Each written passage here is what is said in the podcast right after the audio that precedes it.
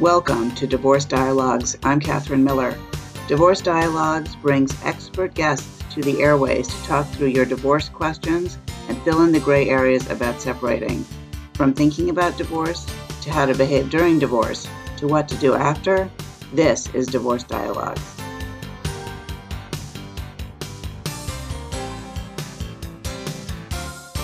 Welcome to Dialogue on Divorce. I'm Catherine Miller. I'm the founder at the Miller Law Group and director at the Center for Understanding in Conflict, and I am on a mission to change how people divorce and help them divorce with dignity.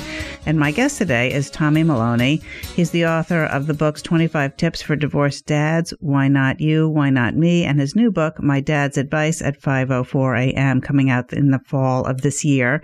He's also the executive producer and host of the podcast Blending the Family, and you can hear him on Libsyn Stitcher Radio, iTunes, iHeartRadio, and many of the places you can also listen to this in the podcast form. And he's also a TEDx speaker and a mindset coach. Welcome, Tommy Maloney. It's a pleasure to have you on the show.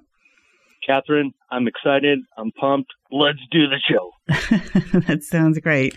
So, what got you into the divorced dad's, you know, business? What's your story?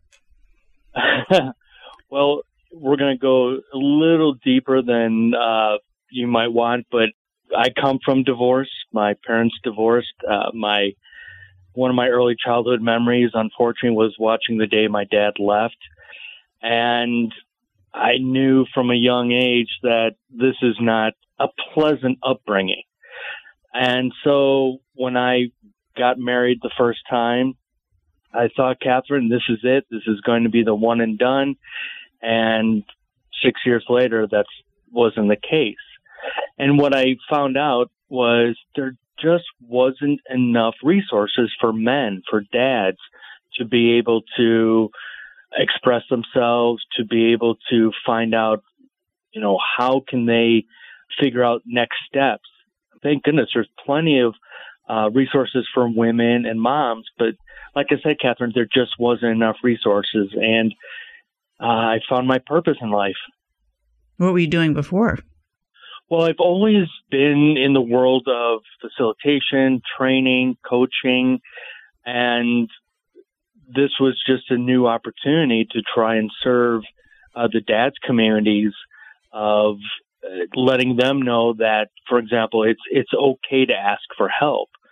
And one of the things I learned after my divorce was that even though my former wife and I were going through marriage counseling, the counselor that we were using, I really liked her and felt that I needed to keep going to her instead of what, in, in my view, a lot of men do is after a breakup, a, a separation, they're looking for another relationship instead of working on the relationship of themselves.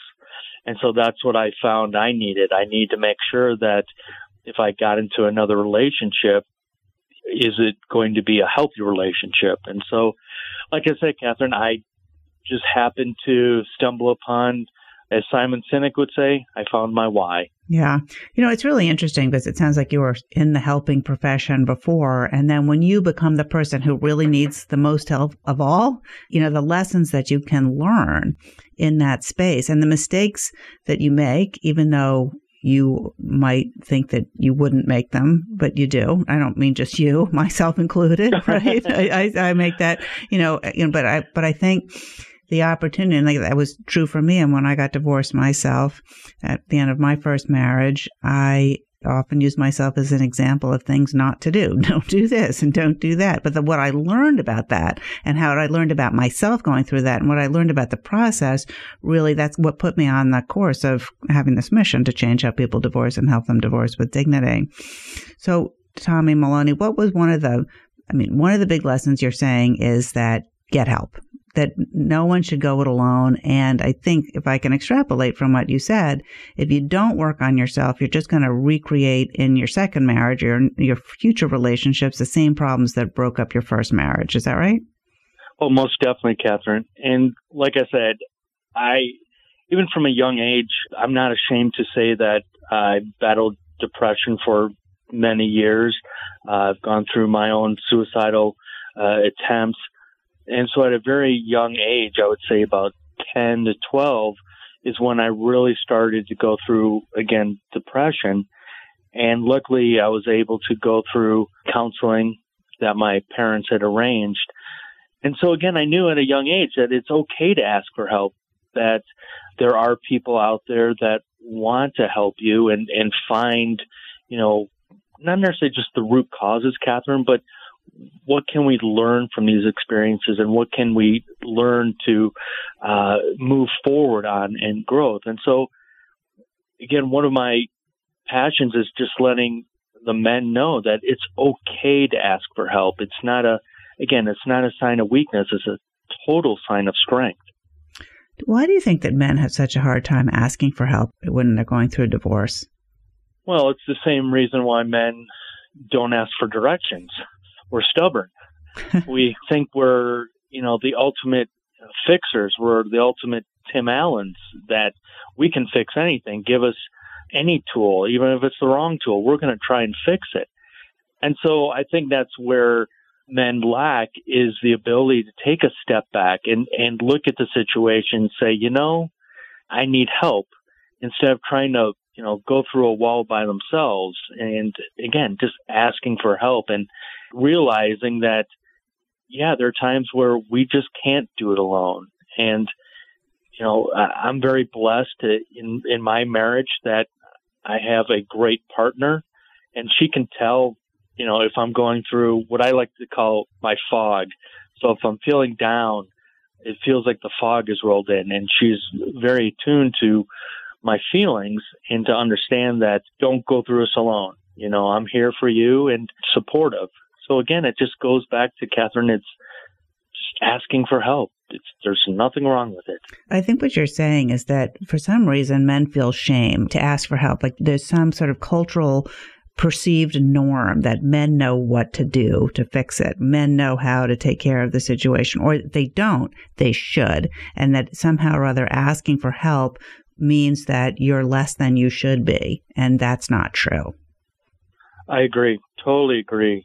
I still feel that even though it's, you know, 2019, for a lot of men, it's still the 1950s where you know, you come home and the expectation is dinner's on the table and you don't talk about your day, you, you don't talk about your feelings. And so I agree with you wholeheartedly, Catherine, that it does feel that men have still have that shame stigma if they admit to their buddies that they're struggling, that they need help because they're afraid the reaction they're going to get when maybe the person they're sitting next to you know, maybe they're at the pub together and one is struggling. Well, maybe the other, your buddy is struggling too. And it's okay to just say, you know, I'm not feeling happy. I'm not feeling content. How do you feel? And so those are opportunities for men to just open up and let others know how they feel. This is Dialogue on Divorce. I'm Catherine Miller. We're here on WVOX 1460 AM every other Wednesday from 5 to 5.30, or perhaps you're listening on the podcast, which is available on iTunes, SoundCloud, and other various podcast sites, as well as on the podcast website, www.divorcedialogues.com. And I'm talking today with Tommy Maloney. He's a, a, coach, I suppose, for divorcing men, in particular, an author and a podcast host in his own right. And Tommy, what is what is one piece of advice, or maybe let me write, say, ask it this way. You say that it's really important for divorcing dads to CYA. What does that mean, and why do you say that? Well, what I mean by that is dads are very vital in in kids' lives. And when you go through a divorce, when you go through a, a separation, one of the things that is brought up is what's called the parenting agreement. And in the parenting agreement, this is where you break down as far as uh, the children, when you get them on what holidays, how many days a year. I mean, it's unfortunately, it's a very important document. And the life lesson I learned was after I went through my divorce, I really didn't look at that parenting agreement wholeheartedly because I was still in shock. It was a Sunday when my former wife asked for the divorce. Monday morning, I was getting ready to leave for a business trip. And by Wednesday, FedEx had brought the divorce papers, including the parenting agreement. And again, Catherine, I was in shock, you know, going through all this. And so I just signed everything because I didn't know any better. And so when it comes down to divorce, make sure that you do have a professional look at the parenting agreement. I've been burned several times because I didn't do that. One quick story was how my former uh, wife wanted to move out of state. We live in Colorado, and she wanted to move back to her home state of Wisconsin. And I fought hard on that one. Maxed out my credit card. yeah. So I maxed out my credit card. Uh, I took a loan from my uh, wife. I took another loan from a family member to help me, you know, keep my son in the state of Colorado. And so, again, if I had just maybe received professional help on the parenting agreement, I never would have gone through that. I mean, it might sound self serving for me to say this, but I cannot agree with you more. I think to get professional advice from someone who is an expert in this area is, is vital for all people. And I also want to say, Tommy Maloney, that to hear the news about the divorce on Sunday and be presented with papers to sign on Wednesday is almost unheard of in terms of the lightning speed of that. Anybody in your shoes would have been completely blindsided and and sort of just roiling with uh, the emotional fallout from that kind of thing. So I can really I have a lot of empathy for, for and compassion for your situation. That sounds really awful. Well, looking back at it, it was. Yeah. But now it's funny. My wife and I were um, in the mountains of Colorado this past weekend of just taking a a trip because we just needed time to connect. And one of the things that uh, she just happened to mention was how many years her and I are coming up on uh, seven years of being married. And my first marriage was six years. And so we've gone past that. My wife, her first marriage was 15 years. So hopefully we'll, we'll, we'll live past that marriage as well. Uh, well, congratulations on your second marriage. What are some Thank of the you. other lessons that you learned going through your your divorce, your your one divorce?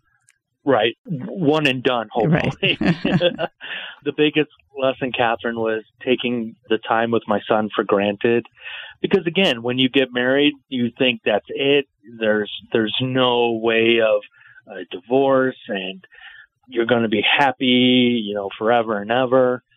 And so again, it was taking my time with my son for granted, you know, coming back from business trips tired and my son wanted to go play. He wanted to, you know, spend time. And I always thought, well, we can always do this tomorrow, which wasn't the case. And so I remember right after the divorce that I saw on the History Channel, they did an interview, uh, a special about the comedian Tim Conway. And Tim Conway, after his divorce, he bought the house that was like right down the street from where his kids lived. And so I remembered that. And I remembered that it would be really cool to be able to stay within the same neighborhood. And so after my divorce, I, at that time, the company I was working for, I spent 100% time on the road. But the bonus to that, Catherine, was I built up a lot of hotel points. So until I could find a place to live, my son and I spent birthdays in hotels. We spent an Easter in a hotel. We started to create really positive memories until one day my son said, You know, Dad, the hotel life is okay, but when are you going to get your own place? And that's when I remember that uh, episode on the History Channel of Tim Conway, and I found a townhome just a mile away from where he and his mom lived. And so I was able to take the time that I missed out and started to add more time. So taking your time for granted with your kids is probably the biggest life lesson I learned. That's probably true for all of us, you know, divorced or not, that spending time with your kids, they're, as a friend of mine once said, they're just passing through, right? You don't leave right? You don't, you don't have a lifetime with them, you know, living right. in, with you like that. So, you know, you write that when you first got divorced, you mailed your son's postcards from the towns you were working at and that those are memories that he cherishes. So that sounds like you were able to also develop new traditions with your son that were precious to you as well. Yeah, because again, I traveled 100% uh, for work. I need to figure out a way, Catherine, of how do I stay connected with my son when I'm not in the same household. And so I took a pad of paper and started writing things down of what can I do again to stay connected. And the first thing that came to my mind was sending him postcards. And at the time, he was still young enough where he was just learning how to read. So, in my view, this was a great opportunity to not only send him something, but at the same time, write things down that he could eventually learn as he was learning how to read to read those postcards. And so he's 16 now. He told me in the past that he still has those postcards that I sent him. And so, you know, it's a, it really is the little things in life, Catherine, that can really make or break relationships. And I was just very fortunate to come up with that, you know, very simple idea of just sending postcards and again, creating memories and like I said, my still my son still has those postcards. Yeah, it's really it's interesting because you took what might have seemed like a liability that you weren't home a lot. I mean, you weren't nearby a lot. You were traveling a lot for work, and you made an asset out of it by creating a memory for him and a keepsake from that time. Correct. This is Dialogue on Divorce. I'm Catherine Miller. We're here on WVOX 1460 AM every other Wednesday from 5 to 5.30, and I'm talking today with Tommy Maloney. Tommy's the author of a number of books, and he works with divorcing dads. And Tommy, if people want to learn more about your books or your or your services, how can they contact you or learn more? Uh, they can simply go to the website, which is called blendingthefamily.com. That's blendingthefamily.com think of the Brady Bunch as the original blended family. That's how we are, except we can't afford Alice. well, that's uh, my family's like that too. Actually, we actually have a housekeeper named Alice, oh. but she doesn't. She doesn't live with us. she just comes in a couple of days and helps us out. But so I am familiar with the analogy. Tell us about your new book, My Dad's Advice at 5:04 a.m. What's that about? My dad and I we really built a positive relationship and so uh, even though at the opening of, of this interview I talked about the day that I watched my dad leave, my dad and I have a great relationship. We talk at least once a week. He has a very unique sense of humor hence where this book idea came from. When my son Connor was born, you're the excited dad and part of the process when your children are born, you need to start making the phone calls to the family, you know, let them know they're an aunt or an uncle or grandmother or grandfather. And so first I had called my wife's mom, then I called my mom. Unfortunately, my first wife, her dad, uh, had passed away when she was a young girl. So the the next step was to call my dad. And when I called my dad, I said, "Hey, congratulations, you're the grandfather." And without blinking, my dad on the other end of the phone said, "You know, Tom, do you know what your uh, responsibility is to your son now?" And I'm just sitting back trying to muster up something logical at this time.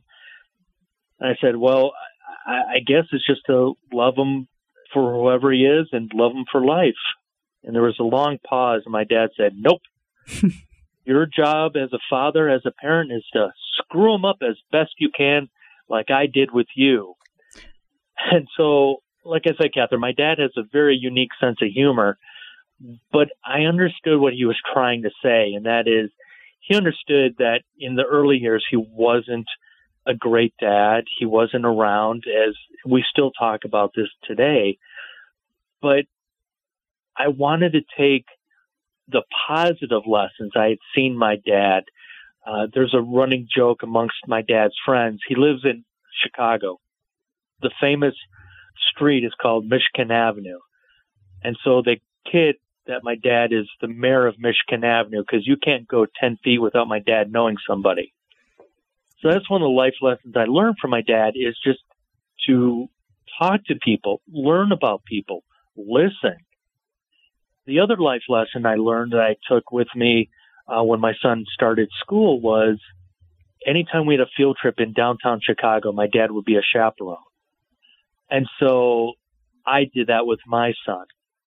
And so the book is about life lessons, not only learned from my dad. The title comes from when my son was born at 5:04 a.m.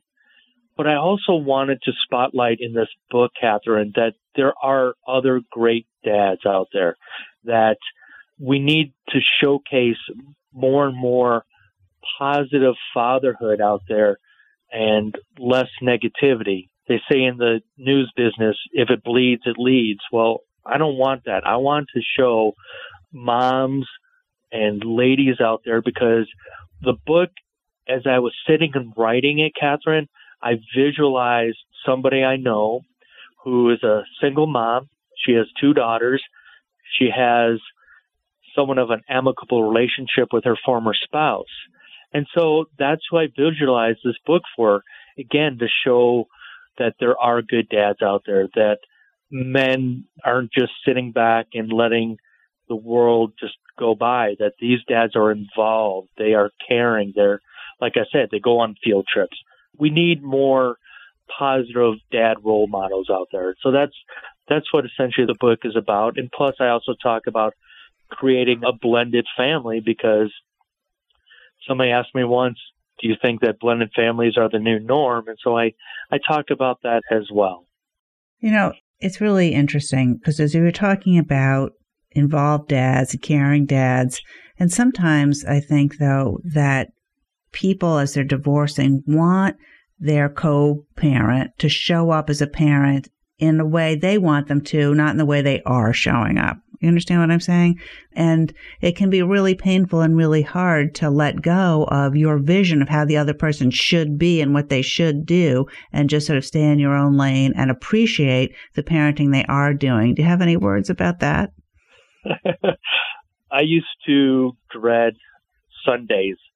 And the reason why is Sundays was when I would drop my son off back with his mom and as soon as I would turn around and head back home, I would wait and wait for an email from my former spouse to let me know why I screwed up that weekend. And so one day I pulled over, I got my phone and I emailed her. I said, I'm not going to always be a perfect parent. I'm going to do my best as I can. I'm going to love our son as best I can. So please stop letting me know how badly of a dad I'm doing. And so once once that happened, Catherine, the negativity of the email stopped. And so I agree with you that there are times where, you know, again, going back to a lot of men, they want to fix everything. So that's part of co-parenting is that if the former spouse isn't doing it the right way, they're going to let them know. And that needs to the kibosh on it because you can't control them. You can only control your world. You can only uh, control what's going on around your household, and to just stop doing that. You know, it's interesting though, but you can control how you respond to the other person, right? So you don't have to, Correct. if you're criticized or it feels like you're being criticized, you know, you don't have to have a reaction to that. You can just say, well, that's how they are. And, you know, and hopefully one day they'll let that go hopefully. yeah, exactly. But that's again, that's not something that you can control. Well, Tommy Maloney, it has been a pleasure to have you on Dialogue on Divorce. Thank you so much for being our guest. Catherine, thank you so much. And to all your listeners out there, love the show. You've got some great guests. Love what you're doing. And thank you so much, Catherine. Thank you.